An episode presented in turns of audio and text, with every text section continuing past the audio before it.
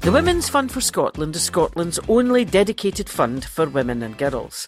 I'm Susan Morrison, and this is our podcast where we talk to inspiring women improving the lives of those women and girls today. In this episode, we meet Sofia from Al Masaar, a terrifyingly multi talented young woman, but she's also one half of the two daft lassies. Can you tell us just a little bit about the work that Al Masaar does? Sure. So Al Masaar is an Arabic name which means path to progression. Um, so in Arabic, there's do- lots of different words that mean path. This particular word is mean means a progressive path. So it's very very specific to what we want to do and what we hope to achieve, um, and that is um, a progression in our society for where we're at, um, an improvement for the people who live in our communities. So that's why we chose the name Al Masaar back in 2014.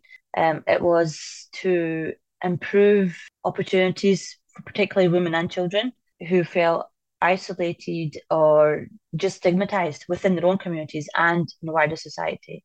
So the things that we did and hope to do is exclusive, what I would call it our football team.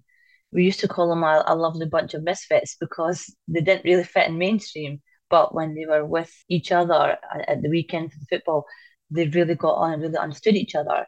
And within that group, we had um, migrant families, um, some born in Scotland, some born outside. We had people with disabilities, carers, um, the whole mix. And they just, the girls got it because they didn't have to mask, they didn't have to code switch. They were with their own, like people who understood what life is like at school and, and feeling not fitting in.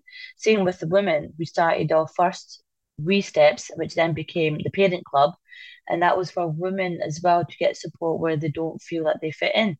And so it was very much um, cultural based. For example, parenting questions, upskilling, just that peer support. And some of the women, again, born in Scotland, some of them outside of Scotland, some moved up from England.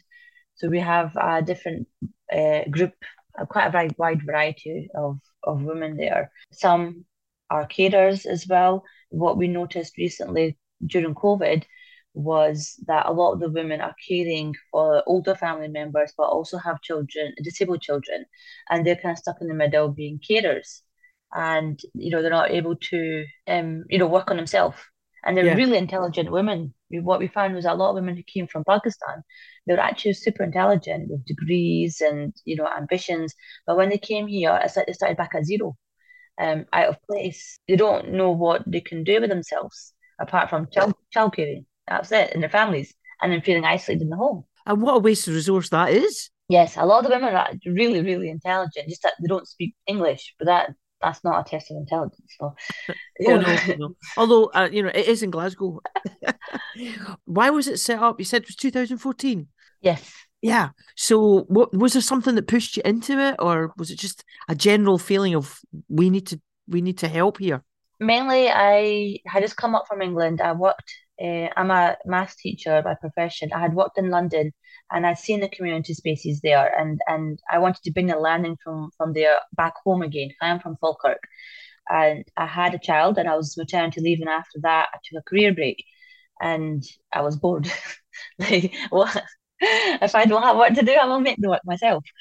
And I first started me. I first started with a Islamic Learning Centre, which was basically a primary-based curriculum that I had started from scratch and vol- brought in volunteers, all the, the structures and all that, and made all that up. Uh, and it was the first of its kind in Falkirk, where we are offering lessons about Islamic studies to children in a very Western primary school type um, environment. That hit off, and then we got a local imam in from England, and he started doing these. So then my my role became redundant. So we thought, right, okay, what do we do next? And I used to go to these mother and toddler groups, and so did my sister. And we found that actually we feel like we don't really have the confidence, even though we're born in Falkirk, to well, I didn't have the confidence to speak to people because I just felt so out of place and I didn't really relate or resonate with the conversations that we're having in these toddler groups. I got a lot of support with the breastfeeding, and I think that's probably my best experience was my third child breastfeeding him because I got that support. And then I realized that how important it is for new mothers to get that support um, for, for breastfeeding, and particularly if you've got other children as well. That's really important, but I couldn't fully take advantage of that because I didn't really feel like I fitted in. And that's how we made the, the wee steps for, for young mums to help each other. And you have like experienced mothers peer supporting the younger mothers. Ah, that's nice. And so I'm a great believer in peer support. Mm. And so your tips, your hints, things that you would do culturally, things that we do over here in Scotland, um, resources, getting to know um, what public sector um, services are available. You know, so we used to have weekly meetups, and that just found it was our own little toddler group basically, and it was for people all over Falkirk that came along. I felt like growing up in Falkirk, I was never given an opportunity. My mum didn't get that opportunity to connect with somebody truly. Yeah and we faced a lot of isolation, a lot of um, disadvantage growing up in a single parent family, um, in a in a poor single parent family, and I just wanted to do things opposite, completely opposite, which is why I became a teacher as well. I noticed that you're a maths teacher. I should have. You said maths, didn't you? Right. I'm I'm I'm a maths phobic. The minute you said that, I just thought, oh, she said maths. Oh no. And we were getting on so well. but the idea of you breaking down the isolation is absolutely crucial, isn't it? You you you you saw the issue and you moved in to do something about it. Did you find it quite difficult to make contacts and, and build up from there? I found that the council and local support were wanting to work with us so when, it came from the, the outside of our community, I got a lot of support. A lot of people saying, yes, because we want to get into this community, we want to support you, but we don't get engagement. So from the outside, a lot of people gave um, us a lot of praise and really were excited about working with us. And within the community, there's a lot of hesitance. And that's a lot of community politics, building trust. The fact that you know, I was born here. I've been here all my life, so everyone should know me. My family should have helped, but I, I was away for a good few years for studying and, and, and work and all that. And I came back in, and I was just rocking the boat here and, and, and doing things different and making myself very well known. And a lot of people don't like the boat being rocked, do they? Uh, no, they don't. so a lot of stuff I drive on my is a lot of my own experiences with my own as a young mother, as a child in Falkirk. And I wanted my children to celebrate Eid in public with their friends, with non-Muslims, and I wanted non-Muslims to understand us. That we're we're not the others. We're not scary. Uh, since 2015, there's a massive rise of Islamophobia in Falkirk. As a teacher in schools, I, I directly faced a lot of it.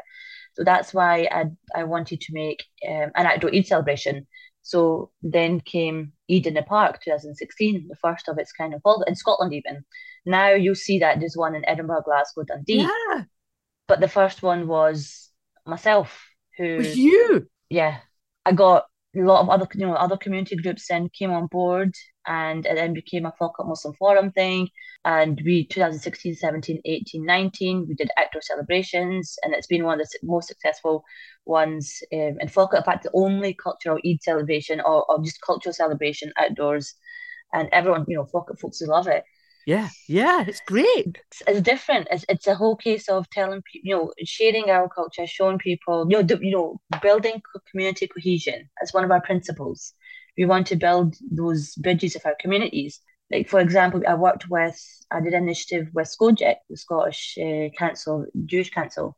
We did a paper cutting event with him, and it was amazing. So there was this one Jewish and one Palestinian lady, um, and they're showing us the art of paper cutting. And there was like a room full of women and children looking at these designs, and and it's, it goes like a lot of rich history. Actually, that brings me to that because you applied to uh, the Women's Fund for Scotland, and you got a grant, and it was for creative workshops. Yeah, so that was our initial um, I actually have built a whole course around this, which is um, digital creation unfortunately the artist you know she's went on and did amazing things. She's actually forbes under 30 uh, she got an award and recognized as um, forbes successful women under 30 unfortunately we never got to do the creative workshop the digital paint the digital art. What we did instead was sewing. Lovely. Which is always a, a hit with us, us us women. And and the girls the girls loved it. The girls were actually much more creative and more let's say more bold with their designs let's say um, learned how to use industrial sewing machines, um, overlocking, which we wouldn't have done before, and the right tools. And our instructor, Watandwa, who's Namibian, she's amazing, absolutely amazing at talking to the women. And we would discuss things like, I don't know, breast sizes and how to, you know, looking at your own health and your own mental health. And we'd have all these discussions during these like sewing sessions. That's really clever. So you're actually talking about bodies whilst making things. Yeah, yeah, yeah. So we have we all made our own bespoke jackets um with our own designs and using, you know, the tools that she had and, and you know sewing machines and all that. So the girls, we had a group of girls doing that, working with another fund, but we've got we're going to do another group of them doing it with this fund. And then we had women doing that. There was women who used to do sewing like 10 years ago but stopped doing it and they yeah. came along and restarted. There was a woman who was a widow, new to Falkirk. And you've got other single women as well. And just having discussion about parenting life as a single person, as a single mother, and what it's like being a single parent. Uh-huh. Even those kind of discussions were, were being had there over the, the sewing. Because it's that clever, very clever thing, Sofia, of um, sitting in a room and doing something, and then that's when the conversations start. Almost like you're, you're not actually facing each other side by side.